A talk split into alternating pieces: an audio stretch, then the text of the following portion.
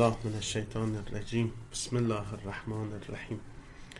الحمد لله رب العالمین و صلی الله علی سیدنا و نبینا ابی القاسم المصطفى محمد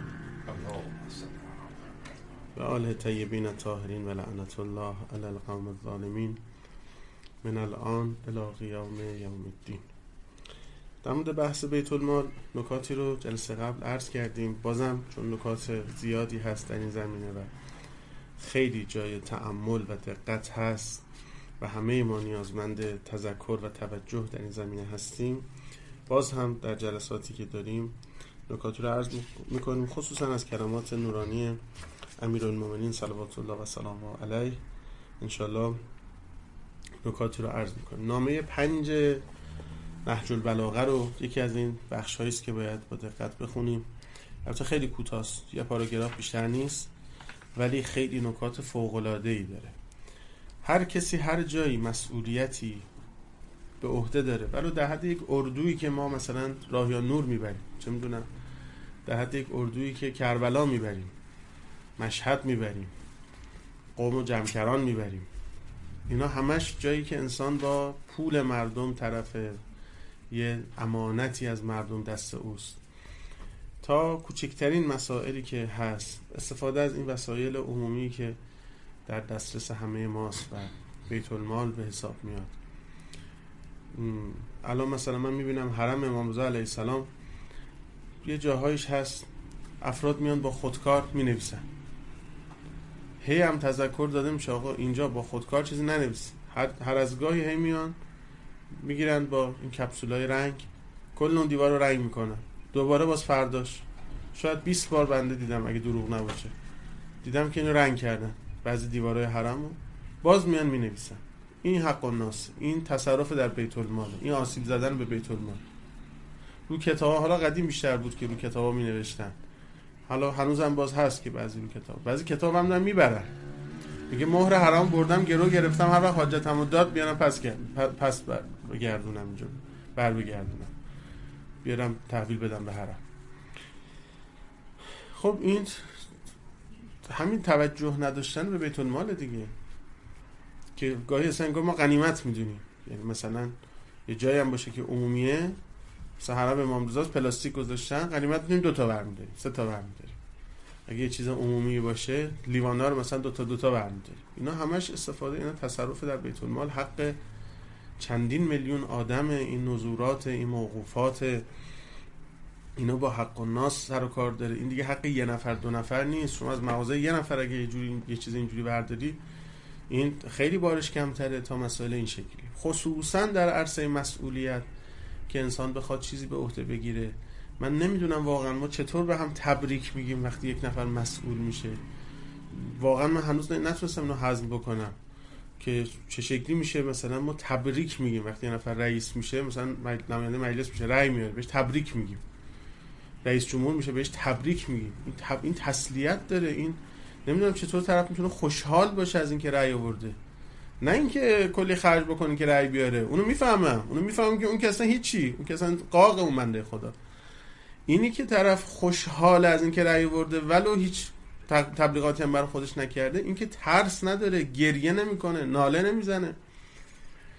بعضی بزرگان فهمیدن مشهور بود بین علمای نجف که همین که در مزان مرجعیت قرار میگرفتن، احتمال مرجعیتشون داده میشد، کم کم دیگه حرف از مرجعیت اینا زده میشد. اولا که به شدت فرار میکردن، درو میبستن، دیگه اصلا کسی راه نمیدادن. یکم که زمزمش پیچیده میشد، میرفتن حرم امیرالمومنین، توسلات سنگین، و میگفتن این جمله مشهور بود بین این آقایون، میگفتن یا امیرالمومنین اگر اینا میخوان ریاست بندازن گردن ما و این ریاست برای دین ما ضرر داره، ما از این دنیا ببر. که مرحوم یکی از مراجع اسم نمیارم، یکی از مراجع بزرگ نجف سر همین ماجرا سه ماه بیشتر مرجعیتش طول نکشید. ایشون از این توسلات خیلی داشت و به طرز عجیبی بیمار شدن و از دنیا رفتن. میگفتن در اثر همون توسلاتی است که به امیرالمومنین داشته که اگر این برای دین ما ضرر داره. و الان آدم تعجب میکنه که مثلا یه طلبه، حالا نمیگیم کم سواد، نمیگیم من با سواد، نیمه سواد، میاد چه میدونم رساله میده، چه میدونم تشکیلات رو میندازه برای خودش، دفتر نشر آثار فلانی.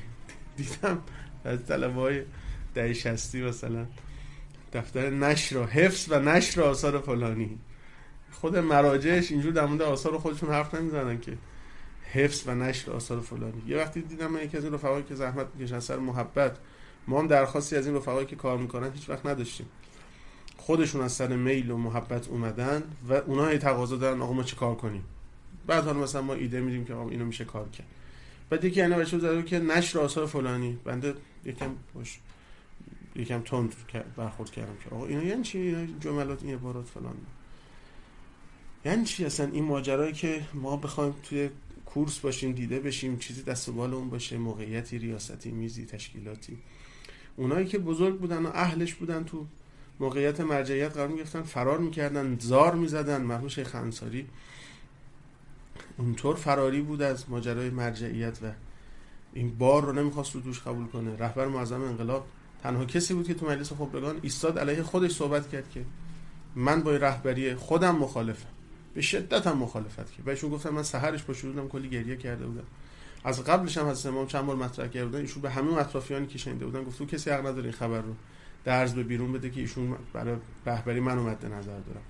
این واقعا انسان آدم عاقل این شکلیه، یعنی اصلا خودشو در مزان مدیریت و ریاست و به عهده گرفتن امانت قرار نمیده. این بس مسئله خیلی مهم است. معمولا اینا رو ما بحث اخلاقی به حساب نمیاریم. تو میگم یعنی هم بگم من با بچه‌م چیکار کنم، با زنم چیکار کنم، هم تو خونه. نزد من یکی از بحث‌های بسیار مهم حق الناس همین بخشه. به هر حال به تعداد زیادی از ما در مزان مدیریت و ریاستی این مملکت بالاخره کلی مدیر داره. از همین الان اتفاقا اونا که جوان‌ترن بیشتر با این مسئله مواجهن، پس فرو مسئولیتی میخوان به عهده بگیرن. این یه برای کاره، یه برای دیگه کارم اینه که ما میخوایم مسئول انتخاب کنیم. اونجا هم باید حواسمون باشه. بیت المال میخوایم دست کی بدیم؟ اون کلید بیت المال که دست این شخص داده میشه با رأی من و شماست. اگر صلاحیت نداره، اگر اهلیت نداره، به شدت ذمه ما گیره که اینو تو آنسوی مرگ به نحوی گفته بود، اینجا به نحوی گفته. اینا رو ما اصلا جدا بحث اخلاقی به حساب نمیاریم. بحث اخلاقی یعنی همین که آقا اصغر آقا ماست داری میدی، اگه یک کیلو بدی نهصد و پنجاه گرم نده. از حضرت امام گفتم امروز اتفاقا باز مجدد داشتم میخوندم، همینجا اتفاقا متنش جلوم هم هست اگه بیارم، خیلی جمله امام برام جالب بود در مورد اینکه تو بیت المال یه سری مسائل مراعات نمیشه و به بقال سر کوچه دقیقا همین تعبیری که اون سری هم به کار بردم و امام استفاده میکنن.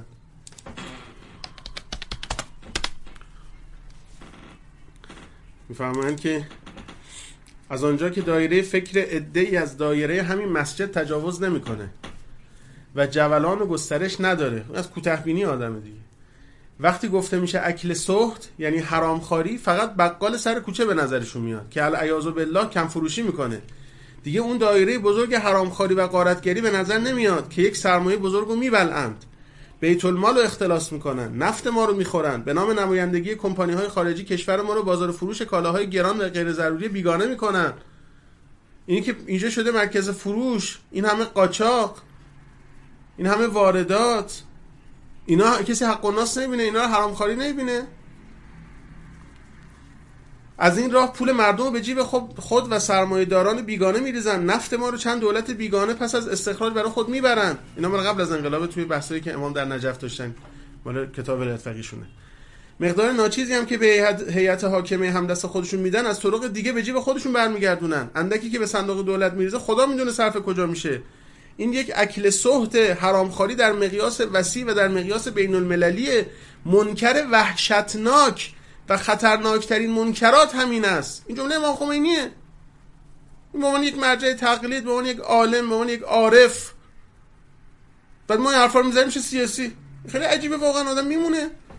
اگه در مورد یه خونه صحبت بکنیم، در مورد افراد تک تک صحبت بکنیم، مشقنبر و حاج حسن و اینا، این میشه بحث اخلاقی. آفرین. کلان که نگاه میکنی انگار بعضی مغازه دیگه کشش نداره. شما اوضاع جامعه و کارهای دولت و دستگاه‌ها رو دقیقاً مطالعه کنید تا معلوم بشه چه اکل سحت‌های وحشتناکی صورت میگیرد. اگه زلزله‌ای در گوشه کشور رخ بده، یک راه درآمد و حرامخواری به روی سود ج... به روی سودجویان حاکم باز میگرده تا به نام زلزله زدگان جیب خودشونو پر کنن. در قراردادهایی که حکام ستمکار و ضد ملی با دولت‌ها یا شرکت‌های خارجی می‌بندند، میلیون‌ها از پول ملت رو به جیب می‌زنن. میلیون‌ها از پول ملت رو عاید خارجیان و اربابان خود می‌کنن. طرف میاد میگه آقا بنزین آلوده، بعد بعدن سرش در میاد که این اصلا بنزینا خوب بوده، تمیز بوده، چی بوده، مثلا خودش دلال بوده، واسطه بوده. بعد حرف از این که میذاریم چه جناحی. این خیلی عجیبه. واردات بنزین رو را میندازن چون طرف دلال بنزینه، یه پمپاژ رسانه‌ای تو مملکت میکنن که آلودگی هوا به خاطر بنزین آلوده است، باید بنزین وارد کنیم. بعد معلوم شه که کسی که این پمپاژو کرده خودش یه سر وارداته. اون یکی وارد کننده پالمه، اون یکی وارد کننده کوفته، اون یکی وارد کننده زهرماره. بعد موج رسانه ایجاد میکنن. بعد تو هم که علیه این حرف میزنی میشه آدم سیاسی.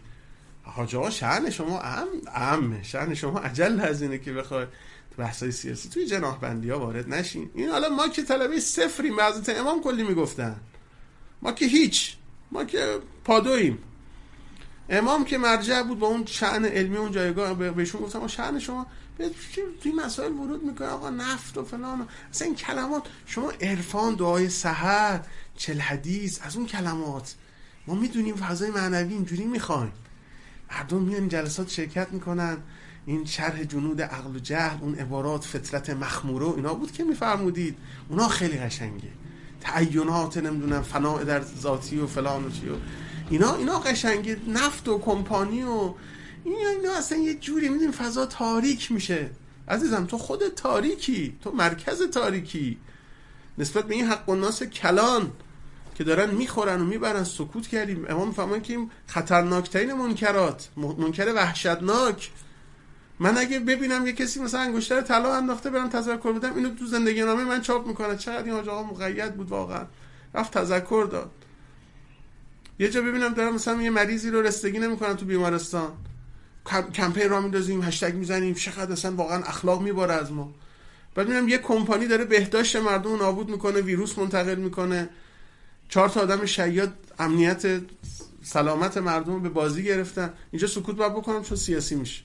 اینا خیلی مهمه. نهج البلاغه شما ببینید، این کتاب عرفانی بخش عمدهش همین دستورالعمل است و در برابر همین منکرات وحشتناکه که حق الناس سنگینی به گردن ما میاره و خدا شاهده که نسبت به این غافلیم. امام میفرمایند که در قراردادهایی که حکام ستمکار و ضد ملی با دولت‌های شرکت‌های خارجی می‌بندن، میلیون‌ها از پول ملت رو به جیب می‌زنن. تو همین ماجراهای قراردادهای نفتی ما ببینید، نمی‌خوام اس بیارم، چه ها که نکردن، چه بلایی که سر ملت در نیومد.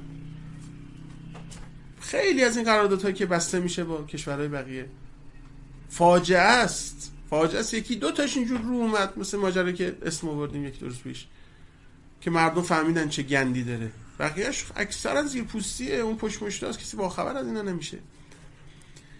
میلیون ها از پول ملت رو عاید خارجیان و اربابان خود میکنن. بله حالا میگه آقا روسیه و روسیه رو ما همین فرق میکنه، آمریکا، روسیه، چین، هر کی باشه. وقتی که طرف به تعهدات عمل نمیکنه به چرخ قرارداد میبندیم، به چرخ اونی که شما باید بدید پیش پیش همه رو یکجا میدید، اونی که او باید بده هی باید تو نظارت بکنه که اینو رعایت کردی، اون رعایت نکردی، بعد هم بامبول در بیاره، آخرام اون که بده نمیده. بعد میذاره از تعهد میاد بیرون، بعد میگه این پیروزی اخلاقی برای ما به حساب میاد. پیروزی اخلاقی ان شاء الله شب اول قبل بهت نشون میدن. با گرزهای آتشی میبینی مدال میندازن بهت که این پیروزی اخلاقی رو از کجات درآوردی و به کجات فرستادی، میفهمی. اینها جریانات سیلاسایی از حرامخوری است که پیش چشم ما صورت میگیره، هنوز ادامه داره، چه در تجارت خارجی، چه در به اصطلاح قراردادهایی که برای استخراج معادن یا بهره برداری از جنگل‌ها و سایر منابع طبیعی بسته میشه، یا برای برای کارهای ساختمانی و راهسازی یا خرید اسلحه از استعمارگران غربی و استعمارگران کمونیست. اینا منکرات وحشتناکه، یک ملت رو بیچاره میکنه. اگه از حق الناس میگیم، حق الناسای کوچولو موچولو نگاه نکنیم، فهم کلان داشته باشیم، حق الناسای گنده رو ببینیم. حضرت ابو حنیفه فرمودن معروف و منکر کیه؟ گفت همین که مثلا این نماز و روزه. و حضرت فرمودن معروف علیس، منکر دشمن علیس. و اصل منکر اوه، ولایت طاغوته. ولایت طاغوت بزرگترین منکره. من میگم نمازم و روزه و این مسجدی داریم یا تا شورا و بعد ولایت طاغوت هیچ کاری نداشته باشیم. که حالا بخشی از اینا رو ما تو بحث‌های عنصر جهادی و جهانی توضیح دادیم. عزیزان اگه خواستن میتونن بخشو گوش بدن. جاهای دیگه هم مفصل تو این موضوعات صحبت کردیم. حالا اینجا شما نامه پنج نهج البلاغه رو ملاحظه بفرمایید. امیرالمومنین چی میفرمایند؟ مخاطب نامه هم اشعثه. خب خیلی اینا درسه، خیلی تو اینا نکته است، خیلی اینا ما تحلیل میده، ما تحلیلامون خیلی میلنگه. در مورد کرونا دیدم نکته خوبی رو کسی گفته بود که آقا اینا که نه قوم دارن، نه آخوند دارن، نه طلبه چینی دارن، نه انتخابات داشتن، دیرتر از ما کرونا گرفتن، رشد کرونا تو این کشور تو آمریکا چقدر، تو ایتالیا چقدر، تو فرانسه چقدر. موج رسانه‌ای ما رو بیچاره کرده، تحلیل نداشتن ما رو بیچاره کرده که بنده وقتی دیگه هم عرض کردم اون بحثای پردیس اندیشه ما، تحلیل مقالطات رو درخواست دارم از همه عزیزان. رهبر انقلاب فهموندن که ما هر چی در طول تاریخ آسیب خوردیم به خاطر نداشتن قوت تحلیل بوده. امیرالمومنین تنهامون به خاطر نداشتن تحلیل، امام حسن تنهامون به خاطر نداشتن تحلیل، امام زمان ظهورشون تأخیر میفته به خاطر نداشتن تحلیل. ما تو ماجرای خودمون داریم، مملکت خودمون میبینیم، تحلیل نیست. راحت فریب میخوریم، رکب میخوریم، رو دست میخوریم. نسبت به سریال ها ساده انگاری میکنیم، چهار تا محاسن کوچیک توش میبینیم. خب همه فیلمای هالیوودی توش بالاخره شما نگاه مثبت نگاه کنین، چهار تا فیلم پورن هم با نگاه مثبت نگاه کنین، چهار تا چیز خوب توش پیدا میکنین. در مورد خلقت و زوجیت مثلا آفرینش دارن صحبت میکنن که هر ماده‌ای به یه نری نیاز داره، هر نری دنبال ماده میگرده. این که بخوای با نگاه مثبت نگاه کنین که همه همش همینجوری نگاه کرد، یه جوری انگار میخوان توی چیز در بیاریم. پول بیت المال رو گرفتن، یه چیزی آموزش بدن، بعد این بچه داره رد میشه همجوری واسه خودش انواع اقسام شعرها میخونه، انواع اقسام تیکه‌ها و مطلقایی که اونی که تو دانشگاه، اونی که تو متن مردم میفهمین داره کجا رو میزنه، حرفه‌ای هم داره میزنه، شما نمیتونی نقدش بکنی. میدونید چه شکلی کجا رو داره دست میذاره، حجو چه شکلی داره مسخره میکنه. همه با کلاه رو سر اومدن، یه کسی با بانداج و اون تور روش اومده. نمازسازیه. از این به بعد شما حاجی میبینی میگه حاجی سنگ خوردی تو هم کلت چی شد. اینا نماد، همونطور که تو فیلم مارمولک نمادسازیه. اینا یک درک رسانه‌ای میخواد، یه سواد رسانه‌ای میخواد. این بخشا باید واگذار بشه به اون کسی که سواد رسانه داره، کارکردش رسانه است، تخصصش رسانه است، میشناسه کارکرد سریال و فیلم و زبان دوربین و بلده، میفهمه. باید واگذار به این بشه. ببینم منم بلدم پنجاه تا لیست از هر چیزی بخوام. و همین کروناشون ما برداشتیم پانزده تا شانزده تا چند تا نوشتیم درس‌های از کرونا. مگه نمیشه هر چیزی رو نگاه مثبت بهش نگاه کنه؟ حالا این کرونا در مجموع خوبه، یعنی ما آخر بریم کرونا بگیریم؟ بله، هر واقعی رو میشه نگاه مثبتی بهش کرد، هر چیزی میشه یه جور دیگه دید. ولی اینکه شما اجازه اشاعه بدی، شیوع پیدا کنه، این با چه حقیه؟ الان من که دارم از درس از کرونا میگم، یعنی من اجازه بدم کرونا منتشر بشه؟ حالا این که ما داریم میگیم یعنی ما می‌خوایم شیوعش بدیم؟ بله، چهار تا نقطه مثبت داره ولی با اشاعه‌ش هم. این از پول بیت المال، این ما پول با پول خودمون بیایم حج رو مسخره کنیم، حاجی رو مسخره کنیم، آب زمزم رو مسخره کنیم. مراسم حاجی اومدن خواننده آوردن میرقصن، بعد مثلا بعدش یه چاووشی که اون چاووشی هم باز خودش مسخره تر از هر چیزی، بعد اون آب زمزم و حماقت های پنهان در پس این مناسک، اون کله‌ای که از دو سر خورده، بازی با سنگ، شوخی گرفتن رمی جمرات و مسخره کردن. و این یه قسمت جمله مقدارش رو دیدم، نه فاجعه است. اون نماینده مجلس که نما... اسطوره بلاهته که این نماینده مجلسه، یعنی اساره فضایل یک ملت، اساره فضایل یک استان، یک شهر، یه آدم فوق العاده پپه و مقید به مناسک، آب شیر رو براشون ممان آب زمزم براش آوردن، دعای آب زمزم رو میخونه و میره بالا و و هر کسی هم از هر جا میاد سر این کلاه ما رو این کلاه میذاره، این میخواد مثلا مدافع حقوق ملت توی مجلس باشه و و همینجور همینجور همینجور ده ها موردی که من تو این یه مقداری که دیدم دیدم فاجعه است. خب ما باید سکوت بکنیم. بعد یه عزیزی میاد به من نوشته که روز قیامت جواب آیه فلانیه چی میخوای بدی، نویسندش و چیزشو، سالها در برزخ گرفتار خواهی شد. نمیدونم واقعا من یه وقتا میمونم، یعنی یاد جمله آیت الله جوادی از استاد میافتم که ایشون سر درس بعضی طلبه‌ها که انگار بنا نداشتن که مطلب متوجه بشن، ایشون با یه تندی میفهمود که فهمیدن حرمت شرعی نداره، حرام نیست، بفهم حالیت بشه، فهمیدن حرمت شرعی نداره، واجب هم هست از فهمیدن. آدم یه جایی باید چشمشو باز بکنه.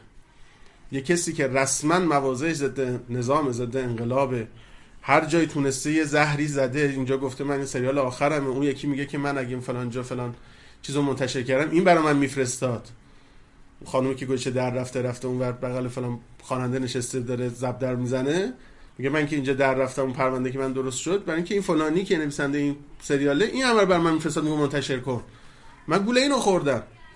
تو ماجراهای دیگه اون فلان بابایی که فتنه‌گر بود و چی بود، این اومد جایزه‌شو به ما هدیه داد، چند جا طرف خودش نشون داده، بعد یه جایی قشنگی داره زهرشو میریزه، بعد اینی که که آخرین کارش که میخواد بره بعد من که دارم میگم روشن میکنم، این, این خیلی درده واقعا. بعد ما فهممون از معاد و قیامت و اینا اگه بخواد به این ماجراهای اینجور سطحی بکشه، خدای نکرده، خیلی خطرناکه، خیلی خطرناکه. که حضرت امام میفهمون به من میگن که در مورد شاه چیز نگو، غیبت شیعه رو داری میکنی. میبینی اینا میشود خود باور به معاد ابزاری تو دست شیطان بشه. اگه این بحث صدق در قیامت ما آخر بخواد ابزار تو دست شیطان بشه، من پناه میبرم به خدا و نمیذارم یه اتفاق در حد خودم نمیذارم کار اتفاق بیفته که آخرش من میبینم از یه جایی داره مفاسد کلان درست میشه، پمپاژ میشه یه ویروسی، یه میکروبی به ذهن و قلب مردم، یه آسیبی داره به فرهنگ وارد میشه، بعد ما سکوت کنیم به خاطر ترس از معاد. این چه خدایی، چه پیغامی. الان من میخونم براتون تعابیر امیرالمومنین در مورد اشعث که ما اگه اونجا بودیم این آدم خشک مغزی مثل من پا میشد داد میزد، میگفتش که آقا غیبت نکن، غیبت مسلمان نکن. طرف اومده میگه تو به چه حقی در مورد پهلوی و فرار پهلوی و اینا حرف زدی؟ اینا مسلمان بودن. عکسای نمیدونم مثلا بی حجاب اینو برای چی منتشر میکنین شما؟ هی نشون نمیدین تو تلویزیون مسلمانن. خب اشعث هم مسلمان بود. بذار من قبل اینکه نامه رو بخونم این تعبیر امیرالمومنین در مورد اشعث رو بگم. اشعث هم مسلمان بود، هم کسی بود که امیرالمومنین خودشون به این مسئولیت دادن، رأی هم نبود، حضرت خودشون مسئولیت دادن، خودشون ولایت دادن. این نامه هم که دارن میدن، دارن فرماندار آذربایجانش میکنن. آذربایجان که مناطق به شدت برخوردار بود در حکومت امیرالمومنین که خراج و مالیاتش بسیار سنگین بود. آقا خب بعد این تعابیر تندم ازت تو نامه پنج دارن بهش میگن خب آقا مسئولیت ندین. بعد یه همچین آدم فاسدی. بعد ببین تعبیر امیرالمومنین در مورد اشعث چیه، این عبارت داشته باشین. خیلی اینا درسه توش، خیلی عجیبه. اینا قدرت تحلیل به ما میده، فکر ما رو باز میکنه. بفهمیم بابا این الان اینجا غیبت نیست، این اصلا مس... اصلا نگفتنش غیبته، مس... نگفتن این به باد دادن مردمه. تعبیر امیرالمومنین علیه السلام اینه، میفرماید که ایها الناس، خطاب به همه مردم، بهار جلد بیست و نه صفحه چهارصد و بیست. ایها الناس ان الاشعث، آی مردم، اشعث لا یزن عند الله جناح بعوضه، پیش خدا به اندازه بال مگسی وزن نداره. و انه اقل فی دین الله من افتت انزن، لا اله الا الله. میفهمید که در پیش خدا، در دین خدا، از آب بینی بز کمتره.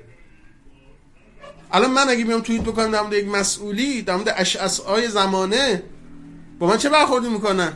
میگن دیگه دانشجو ما پیام میده به چه حقی تهمت میزنی؟ تو نمیترسی؟ تو این هم از حق الناس میگی، تو فلان میکنی. عزیز من، عزیز من، بفهم، چشم تو وا کن. حالی چه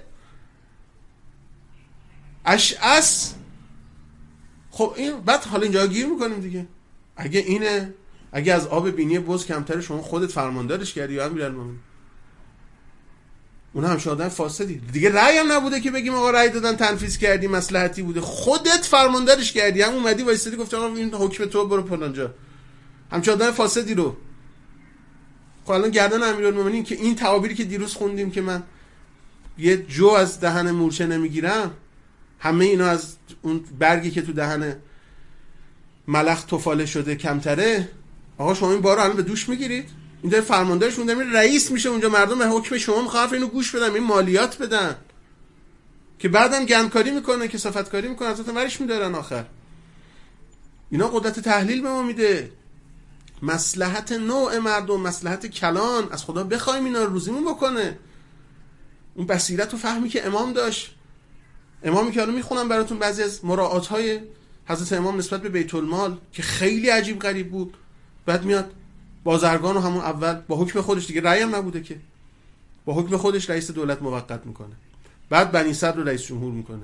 شما کل این مملکت و بودجه و سپاه و ارتش و چه همه رو میخوای بسپاری دست همچین آدم فاسدی که خودت هم از اول میدونی آدم فاسدیه. این بیت المال نیست، این حق الناس نیست. اینا بشین فکر کنیم. بحث معاد و اینا فهم ما رو پایین نیاره، فهم ما رو بالا ببره، قدرت درکمون رو بالا ببره. حق الناس اون یه یک قرون و اون یه تیکه نون و اینا نیست. حق الناس یعنی همه حقوق مردم. و بشینی فکر بکنی گاهی میدون دادن به یه منافقی، فرصت دادن به او، باعث میشه که خیلی از حقوق مردم میماند، جلب میشه، حفظ میشه. فهم مردم بالا میره، قدرت تحلیلشون بالا میره. هی ما فقط میگم خون از دماغ کسی نیاد. این همه آدم ممکنه شما یه وقتی لازم میشه به کشتن بدی. خود امام میفهمون میفهمون امیرالمومنین تو جنگ صفین چقدر آدمو به کشتن داد. بعد تازه امام میفهمون که آخرش چه شد، آخرش پیروزی هم حاصل نشد. اینش خیلی عجیبه. آخه یه وقت میگید که آقا می جنگیم ولی آخرش پیروز میشیم. امیرالمومنین این همه مدت چندین ماه جنگ صفین رو با معاویه داشت، آخرم پیروزی حاصل نشد، بلکه شکست ظاهری هم حاصل شد. امیرالمومنین علم امامت نداره، علم غیب نداره، اصلا به علم غیب کار نداریم، تحلیل سیاسی نداره، تحلیل نظامی نداره. شما فرمانده جنگی نیستی. خودت میگی از نوجوانی من تو میدون جنگ بودم. این چه جنگ فرسایشی طولانی بود. خب که چی؟ برای چی اسم معاویه دهن شما نمیفته؟ به حق به داد مردمت برسی، هم آدم به کشتن دادی. این همه تحریم، این همه فشار، این همه خانواده یتیم شد، بی پناه شد، بی سرپناه شد، بدبخت شدن. خب که چی؟ بس اینقدر معاویه معاویه کردن، یکم فکر مردمت باش. اینا رو آدمی میگه که فهم نداره.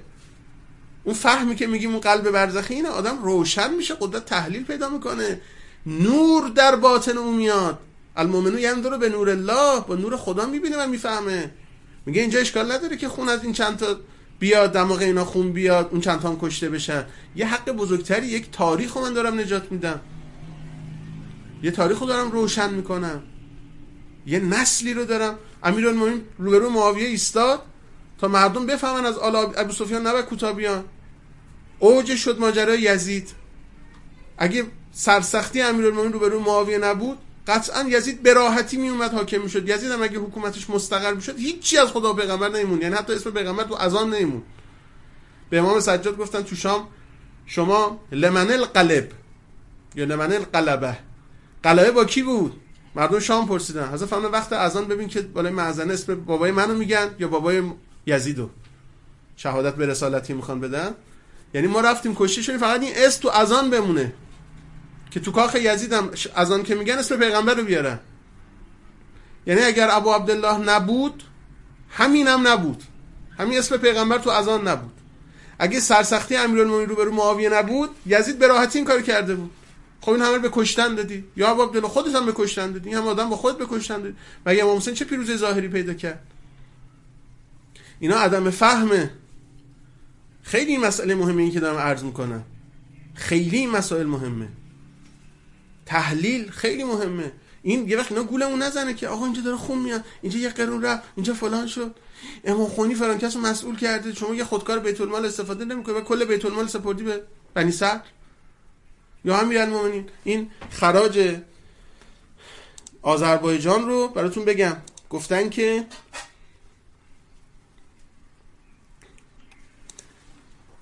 تبریز، خوی، سلماس، ارومیه، اردبیل، گیلان، مازندران، اینا همش این بخش آذربایجانی بود که امیرالمومنین اشعث رو فرستادن. مرکز منابع همین الانش تو ایران ما، مرکز قطب‌های منابع ما همین بخشاست، همین استان‌هاست. بعد تازه میرفت تا اون طرف مرزهای غربی و اینا رو در بر می‌گیره. بخش آذربایجانی که امیرالمومنین به اشعث سپردن این بود. چشمه فراوون داشت، سرسبز، پرآب. میگن معاویه هر سال سی هزار یعنی سی هزار هزار یعنی سی میلیون درهم مالیات آذربایجان رو میگرفت.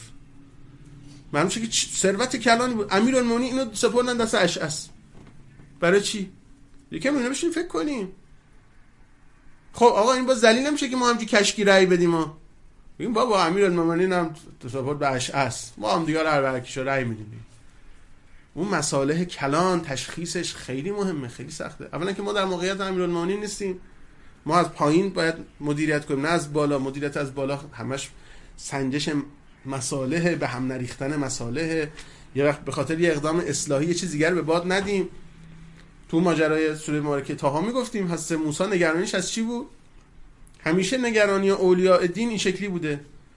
چرا ترسید وقتی که این ساحرا سحرشون رو انداختن و او هم عصاشو انداخت؟ قرآن میگه که ترسید حضرت موسی. از چی ترسید؟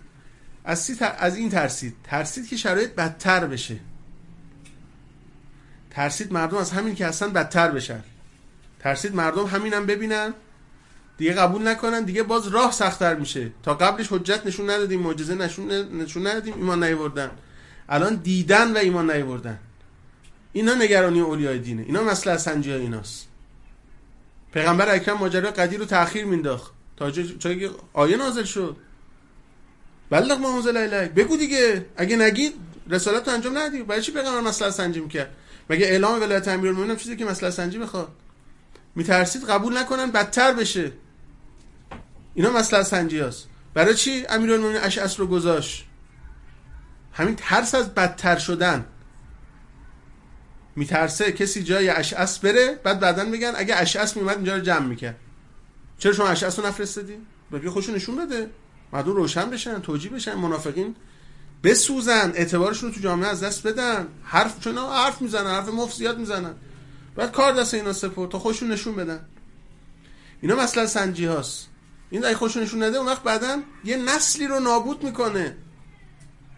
این سنجشه به این که بله اونی هم که پشت فرمون میشینه داره بنزین رو هدر میده. این سرمایه ملی رو بنزین مگه نمیسوزونیم؟ بنزین هم دود میشه، دودم چی میشه؟ آلودگی میشه. اینا مگه ضرر نیست؟ آدم ساده، آدم بدوی، آدم بی تحلیل، آدم خام چی میگه؟ میگه آقا هر کی میره پشت فرمون همش حق و ناس، استارت میزنی بنزین میسوزه، دود میشه. آقا نکنی. بله یه وقت هست میگم آقا فایده نداره کار تو، مصلحت قوی تری نیست. برای چی الکی میری تو خیابونا دود تولید میکنی؟ میتونی با اتوبوس بری، با مترو بری، با دوچرخه بری. برای چی با ماشین میری دود تولید میکنی؟ این قاعده اولیه است. اینا که در مورد حق الناس میگیم شکلیه. یه وقت میگیم آقا این باید این برون بره، این آقا باید بره سخنرانی، اون باید بره فلان، این رئیس، اون مدیر، اون فلان. این از سفری لازمه، واجبه. این حتما با بنزین بسوزونه، حتما باید دود تولید کنه. این که دیگه نمیگن حق الناس. عرض من روشنه؟ مسئله ما هم خلط نکنیم. خیلی این بخش و بخشای باریکیست. چون من ریاکشن زیاد داشتم توی پیام هایی که میومد، احساس خطر کردم. واقعا نمیخواستم وارد این بحثا بشم. واقعا احساس خطر کردم از اینکه این بحثای ما انگار داره قدرت تحلیل از بعضی میگیره.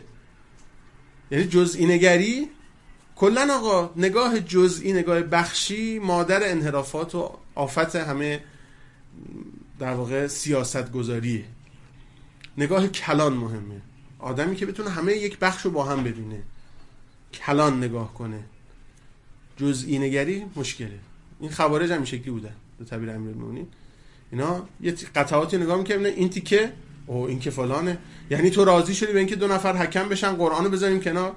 اینا هم جزئی نگریه. نمیتونه کلان نگاه کنه، قدرت فهم کلان نداره. این نامه پنج نهج البلاغه رو عزیزانی که نقش و بلاغه دارن بیارن، مقداری از این بخونیم، باز یه مقداری از سیره امیرالمومنین بگیم و در مورد حق الناس مطالب مهمی که هست. امیرالمومنین تعابیر خاصی رو به کار میبرن در این نامه به اشعث. پس جالبه که امیرالمومنین همچین آدمی رو دارن بهش مسئولیت میدن. حالا ببینید چه تعابیر به کار میبرن وقتی مسئولیت میدن.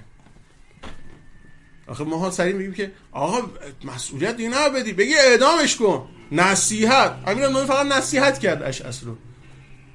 نه نصیحت نبکنه، باید بگیره اعدام، اخراج، فلان چی. اینا نفهمیدن مسئله است. از خدا قدرت تحلیل بخوایم. این خیلی مهمه. اون بحثایی که عرض کردم اون بیست جلسه شاید یکم کمک بکنه. حالا گوینده که براش چیزی حاصل نشد، ان شاءالله شنونده و نورانیت باطنی که داره اون بیست جلسه پردیس اندیشه کمک میکنه تو بحث تحلیل. دعا کنیم گوینده‌ش هم بتونه قدرت تحلیل پیدا کنه.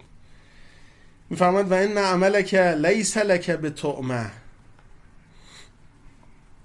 حالا همچین آدمی که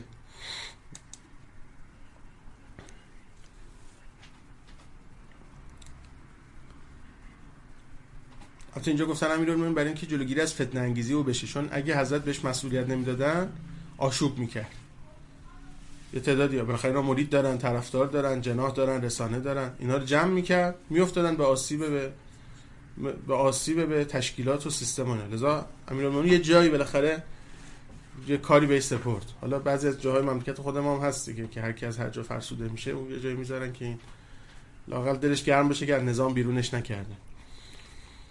بسم الله الرحمن الرحیم. من عبدالله علی امیر المومنین الى الاشعث ابن قیس از عبد خدا. خیلی توش لطافت. کی داره این حکم میده؟ عبد خدا، از سر بندگی خدا دارم این حکم میدم. امیرالمومنین به اشعث بن قیس. اما بعد فلولا حنعتو حناتون و حنات کن من که لکنت المقدم فی هذا الامر قبل الناس. نوع شروع کردن این حکم ببینید چقدر عجیب. آقا بالاخره شما داری حکم میدی، فرماندار میکنی دیگه. این نیشا کیه؟ چیه؟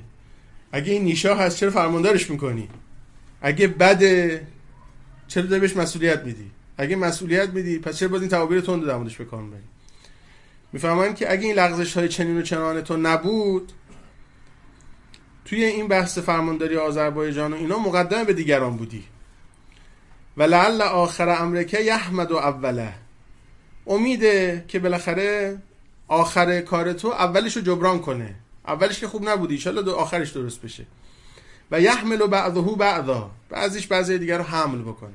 خیلی آقا نهج البلاغه در تحلیل ما خیلی کمک میکنه، واقعا انسان سازه. اونس ما نهج البلاغه رو دست ندیم، از کتابایی است که خیلی باید باش معنوس باشیم. هم اخلاق، هم عرفان، هم زهد، هم سیاست، تدبیر، تربیت، مدیریت، همه چیه. تقاضا میکنم از عزیزان، خودم ان شاءالله خدا توفیق بده بتونیم اونسمون رو با نهج البلاغه بیشتر کنیم. اگه با این کرونا و پراید و فلان و اینا نرفتیم، خدا توفیقی داد حیاتی داشتیم و ماندیم، بنا دارم ان شاءالله به عنایت امیرالمومنین. حالا این بحث های شهرشناس رو که فعلا از سر ابراز ارادت به امیرالمومنین، محضر والای امیرالمومنین، به لطف خود امیرالمومنین فعلا مطرح شده، داریم نکاتی در مورد امیرالمومنین عرض می‌کنیم، یا در قالب اون بحث یا غیر از اون بحث. ان شاءالله بحث نهج البلاغه رو خدا توفیق بده. البته بخش زیادی رو از خطبه‌های نهج البلاغه اونها گفتیم، حالا دست دوستان دارن روش کار می‌کنن منتشر بشه، ولی یه برنامه مداومی که بشینیم از اول قشنگ روش کار بکنیم، فکر بکنیم، خیلی کمک می‌کنه، درد ما رو دوا می‌کنه امیرالمومنین و نهج البلاغه. از اون فهمن ان تقیت الله، امیده که این جبران بکنه اگه تقوای خدا رو داشته باشه.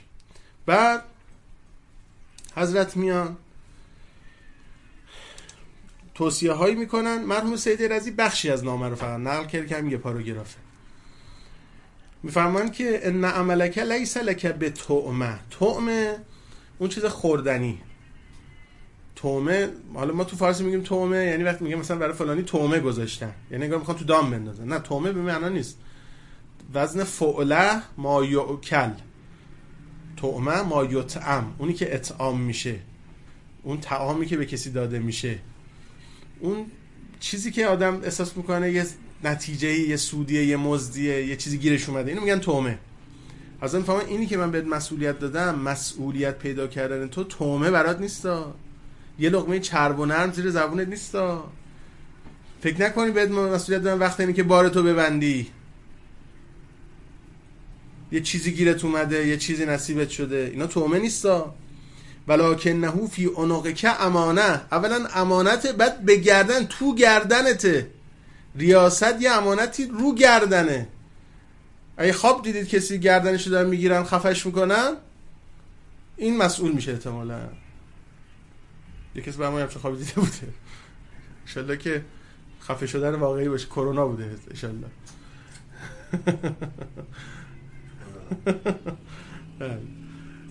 اگه بنا به ریاست باشه که خدا بکنه. اگه بین کرونا و ریاست منو مخیر بکنه، قطعا کرونا رو انتخاب میکنه. بخواد دادن با یه حق و ناس سنگین و این، واقعا کی برمیاد از پس مسئولیت؟ و کی می... کی مگه کسی امیرالمومنین میشه که ما بخوایم تو این موقعیت خودمون رو قرار بدیم، فکر کنیم نجات پیدا میکنیم؟ مگه میشه؟ خیلی ناله میخواد، خیلی قصه میخواد که آدم زجه بزنه نجاتش بدن. این گردن آدم اینجور، این همه آدم میان رو گردن آدم بشینن و بگن همه اینا رو عبور بده، مگه میشه؟ لکنه فی عنقک امانه، این بر گردن تو امانته.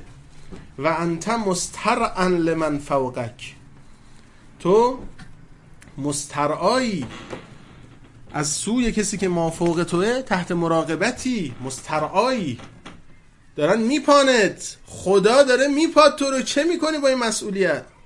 اگه کسی باورش به این بیاد خدا رو لحاظ بکنه، حساب کتاب قیامت رو لحاظ بکنه، آقا مسئولیت اینه. وجب به وجبش رو حساب میرسن، ثانیه به ثانیهش رو حساب میرسن، کلمه به کلمهش رو حساب میرسن، با مسئول شوخی ندارن. کسی که حق مردم دستش بوده. حالا البته من مثال‌های عرض می‌کنم که ما خیلی فضای مسئولی نریم، تو خونه خودمون هم همینها. بزنیم پس حالا الان تا رد نشدیم بگم اینو. یه بخشی از این بیت المال چیه؟ باید آقا هر کسی به اندازه حقش بهش داده بشه. مساوات باید باشه. حالا از سیره امیرالمومنین ان شاءالله عرض می‌کنم برخی نکات رو. همه تو حقوقشون مساویه. سهمشون مساویه. خب منی که الان رئیس خانه، مگه نمیگن مرد رئیس خانه است، مدیر خانه است. خب اینم مدیریت، اینم بیت المال، این محدوده من. خدا رحمت کنه مرحوم آقای صفایی میفرمود که ما هممون فرعونیم، مصرمون کوچیکه. او یه مصر چند صد میلیونی داشته، چند ده میلیونی داشته، ما مصرمون در حد چهار پنج نفر خونه خودمونه. اینا همونه.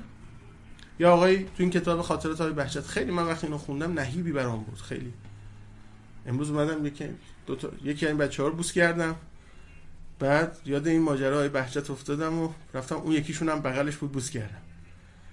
بعد باز مجدد یاد این جمله‌های بهجت افتادم، اون یکی تو اتاق بود اصلا تو جریان نبود، رفتم اون یکی هم گرفتم بوس کردم. دیدم که اینا حساب حساب کتابش سخته.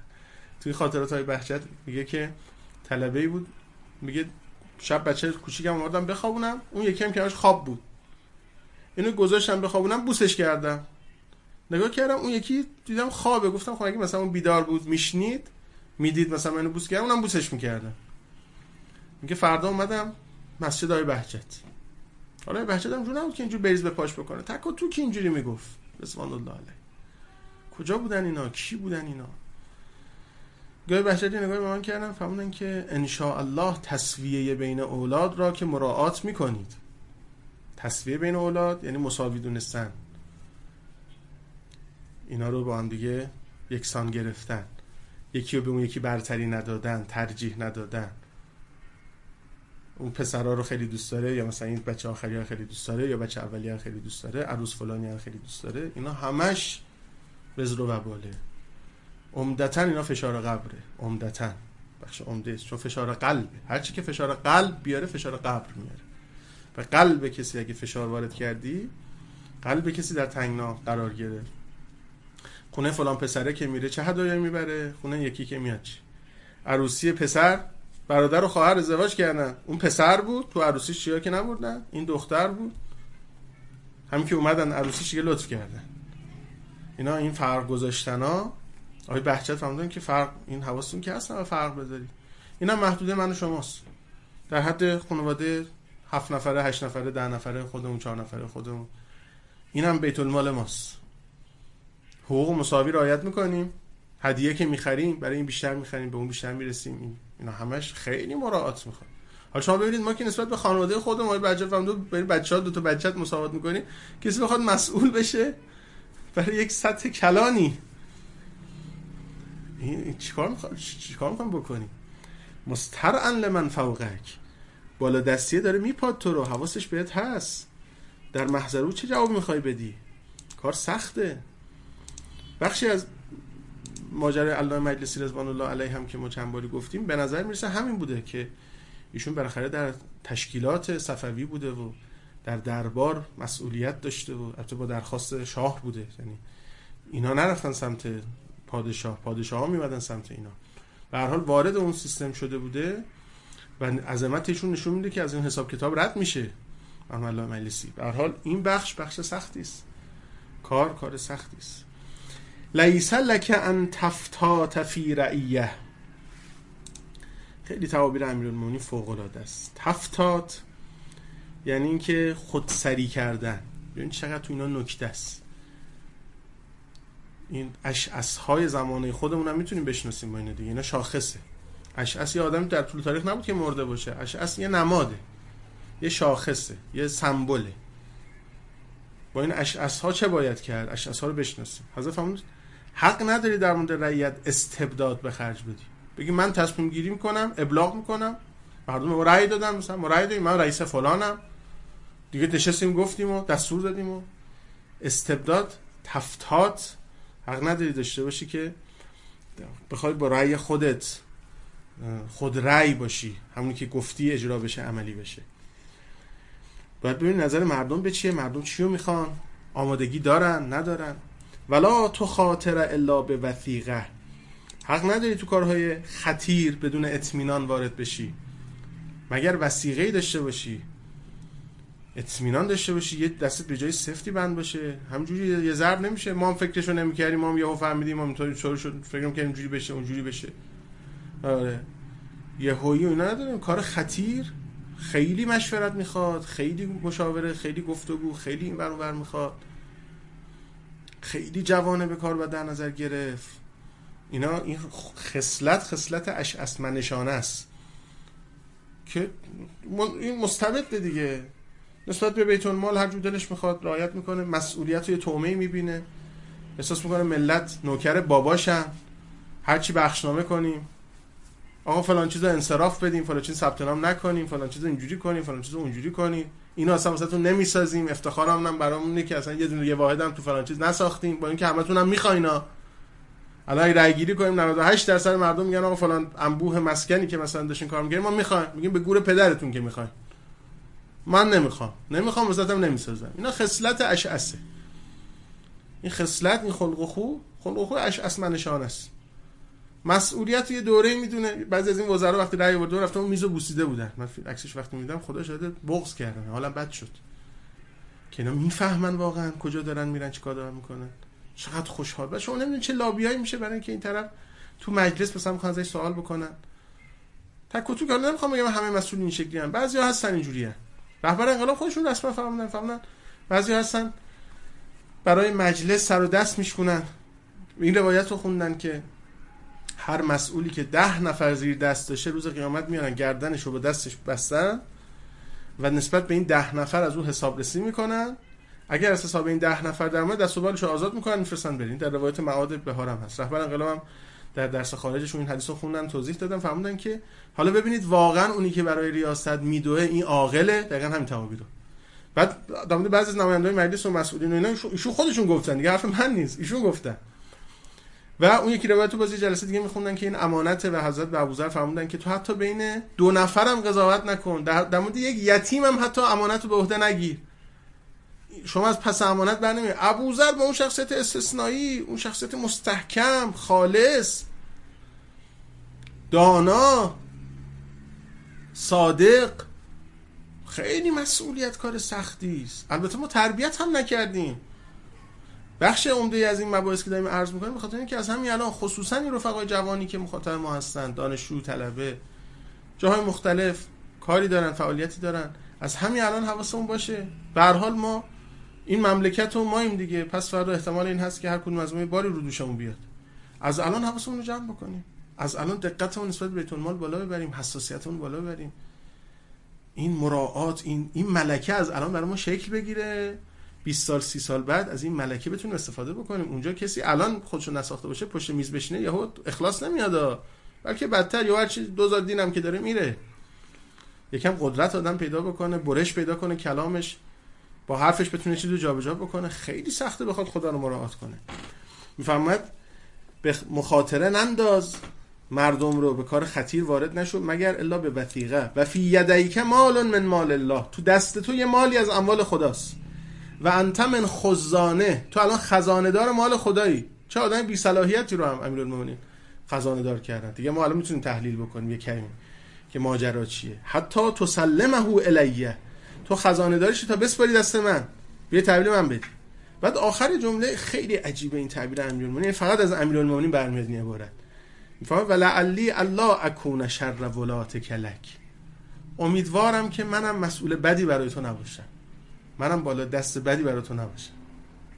این عبودیت مجسم شده در امیرالمومنین، این احساس مسئولیت از یه موضع دیکتاتورانه و از یک موضع برتر حرف نمیزنه، از موضع یک مسئولی که خودشو مکلف در برابر یک حقیقت بالا میبینه داره حرف میزنه. نه که من رئیستم هرچی میگم گوش بده، بیا تحویل من بده، نه، همه مسئولیم. امیدوارم منم از پس مسئولیتی که نسبت به تو دارم بر بیام. که آخرم تعبیر رو تمام میکنن با والسلام تمامش میکنن. خب برنامه دشتی تو اون کتاب امام علی و اقتصاد اسلامی باز داستانهایی میارن، اینم سریع اشاره کنم. ایشون میفهمن که مردم با امیرالمومنین که بیعت کردن حضرت توی سخنانی عمومی اومدن سیاستاشون رو اعلام کردن، گفتن که من قرآن رو میخوام احیا کنم، سنت پیغمبر رو احیا کنم، عدالت اجتماعی رو جاری کنم، با غارتگران بیت المال برخورد شدیدی بکنم. بعد دستور دادن که موجودی بیت المال رو به صورت مساوی تقسیم کنم که حساب کردن به هر نفر سه درهم میرسید. اینجاش خیلی جالب. به ابی رافع که نویسنده و منشیشون بود که وقتی گفتم حضرت فرمودن که قلمتو سبک کن که خیلی حجم نبره، کوتاه بنویسی، مثلا دوات کمتری مصرف بکنه، که حضرت به او فرمودن. اینجا فهمیدن که اسما رو شروع کن نوشتن، از مهاجرین شروع کن، اسم تک تک اینا رو بنویس، چون اینا اول ایمان آورده بودن، سابق بودن بر ایمان. اینجا هم سبقت گرفت حضرت در حکم بر اینها. اینا مهاجرت کردن از مکه به مدینه با پیغمبر.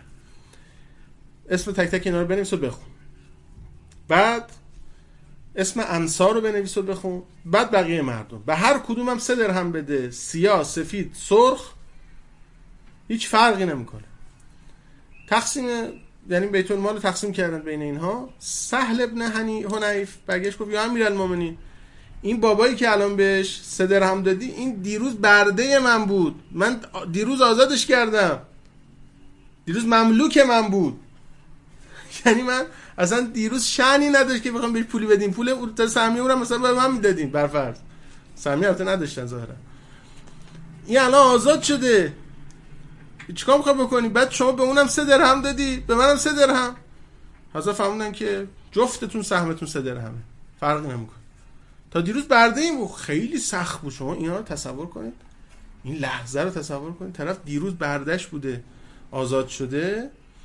اینجا میگه همونجا پچ‌پچ‌ها شروع شد. طلحه، زبیر، عبدالله، عمر، سعید ابن عاص و بله سعد ابن عاص شاید بشه و مروان ابن حکم و چند تا دیگه از قریش شروع کردن، ناراحت شدن، سهمشون نگرفتن و رفتن یه جلسه گذاشتن، شروع کردن توطئه و گفتگو علیه امیرالمومنین اقدام کردن.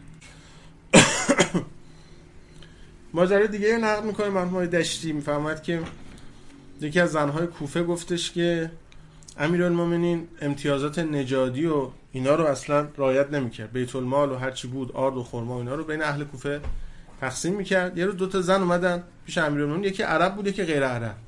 خب تو اون فضایی که امتیاز نجادی اونم عرب خیلی مطرحه، میگه که امیرالمومنین به هر کدوم از اینا بیست و پنج درهم و یک کر طعام که محمد دشتی تو باورقی محاسبه کردن، شوفان سیصد و هشتاد و چهار کیلوگرم ظاهرا سهمیه سالانه شون میشده، به اینها دادن. میگه زن عرب برگشت گفتش که من عربم، بیشتر باید من بدی، این عرب نیست. حضرت فهموندن که بچه های اسماعیل و بچه های اسحاق برای من فرق نمیکنه، چون فرزندان اسماعیل عرب بودن، فرزندان اسحاق هم مال عبری و اینها مثلا مال اون مناطق بودن. فهموندن من برای اینا فرقی نمیبینم بین فرزندان اسماعیل و اسحاق. البته فرزندان اسحاق رو مرحوم دشتی تو باورقی نوشته که ایرانی ها فرزند اسحاقن و بعضی بزرگان هم میگفتن، گفتن که ایرانی ها اکثرا پیغمبر زادن، نسل اسحاق به حساب میاد. حالا نمیدونم همون نژاد بنی اسرائیلیش مثلا به اینها منتقل شده یا فرزندان اسحاق متفاوتند، حالا من خیلی در جریان این مسئله نیستم. به هر حال اینم ماجرای دیگه در مورد اینکه امیرالمومنین اینطور مواظبت میکنه. خب البته طبعا این سوال برای ما پیش میاد که خود امیرالمومنین برای چه مسئولیت به عهده گرفتن وقتی اینجور تعابیر به کار میبرن. بله امیرالمومنین هم اولی که اینها رو آوردن به حضرت فرمودن که دعونی ولتمسوا غیری، برید منو رها کنید برید سراغ بقیه، و اصرار و التماس مردم بود. و حضرت فرمود اگر اصرار و التماس شما نبود من احساس مسئولیت نمیکردم. یعنی اونی که تکلیف گراست واقعا باید براش واجب شرعی بشه، تعین پیدا کنه که آقا از من میخوان و مثل روز براش روشن میشه که این باری که رو دوش من گذاشتم و اگه من اینو از عهده بردارم کسی دیگه نمیتونه اینو به عهده بگیره. این که معمولا هم بزرگان سعی میکنن به این نقطه نرسن، یعنی اینجوری نیست که بگن نه ببین من نیام، بیا خب دیگه گفت دیگه منم دیگه احساس تکلیف کردم بریم ثبت نام کنیم. بعد دیگه ثبت نام میکنه به زور، بعد یکی بیاد نسخه بده آقا برو، میگه نه ما دیگه احساس تکلیف کردیم ما تا آخر بمونیم. اون که با احساس تکلیف میاد اتفاقا دنبال را در رو میگره، برای اینکه بارا میگه آقا هستن دیگه خب من میرم، نمیخواد کارو به عهده بگیره، رو دوش بگیره. وقتی تامین دیگران هستن این نشونشه و بهتر از من هست، یعنی دیگرانی هستن که از پس این کار برمیان میتونن انجام بدن. و خب طبعا ممکنه یه جایی هم باشه که ما میبینیم اگر ما کار بخوایم رها بکنیم بدتر میشه، دیگرانی به عهده میگیرن که در واقع به فساد میکشن. اینجا میشه ماجرای ابو عبدالله که حضرت برای حکومت خروج میکنن و با یزید هم مقابله میکنن و حتی میجنگن و حتی کشته میشن. نمیگن آ خب دیگه رئیس هست دیگه، ایشون هم که میگه من میخوام ریاست کنم و خب منم دیگه ول میکنم میرم. نه آقا، این فاسد، این مردم فاسد میکنه و به باد میده کیان مسلمین و دین مردم و اینجا تو هم باید تا آخر وایساد و جنگید. البته باز مثلا حضرت امام رضوان الله علیه بنا نداشتن هیچ وقت. منو به وضوح میدیدم صحیفه امامو که یه مدتی مشغول بودم میخوندم که خیلی دوران شیرینی بود و خیلی چیز یاد گرفتم از حضرت امام رضوان الله علیه. یکی از سوالات زیادی که از امام تو فرانسه و جای دیگه میپرسن این بود که شما میخوای رهبر بشی؟ امام فرمود نه، ما میگیم پهلوی نباشه. گفتم خب رهبر کی باشه؟ ایشون گفت که پهلوی نباشه، بعد مردم میشینن تصمیم میگیرن که رهبر کی باشه.